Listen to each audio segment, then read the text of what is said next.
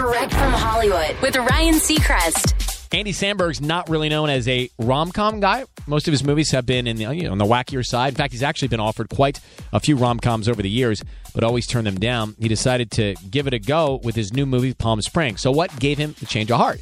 He tells IndieWire, the script caught me off guard multiple times as I started reading it. I do enjoy traditional rom coms, but this movie was one I could finally envision myself doing and not feeling embarrassed by my performance of, and incorporating a lot of elements I love. You can catch Palm Springs on Hulu. That's direct from Hollywood.